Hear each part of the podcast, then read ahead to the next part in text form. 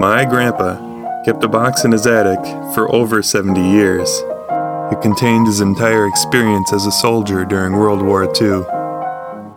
These are the letters he sent home. Hello and welcome to Airmail from Dip.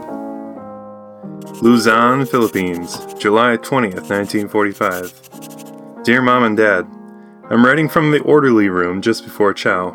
It's about noontime, I know, because I can smell the pork chops frying. Just got through giving a lecture on tactics, so my labors of the day are through. Our schedule only runs till 11:30 for the present. It'll probably increase at a later date. Our area is strictly a sea of mud these days. It rains every day and almost every night.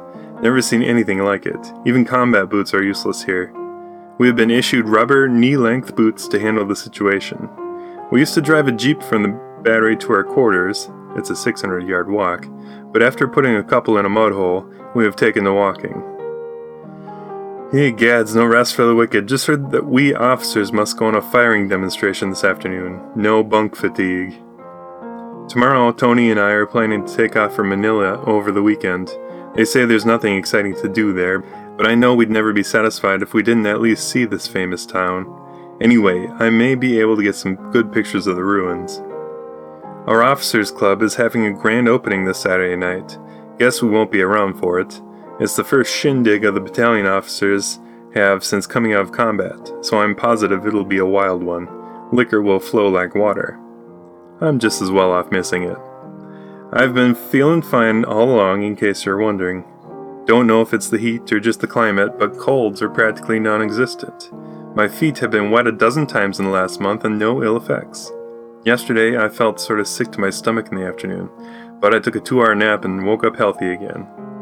I had stayed up till 0100 the night before, maybe I just needed sleep. Chow time. I say goodbye and I'll write you later. Love, Dorrance.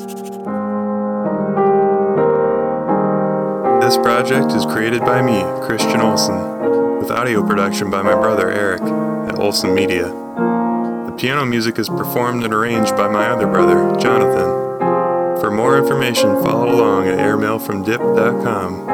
And for more photographs, follow Airmail from Dip on Facebook and Instagram.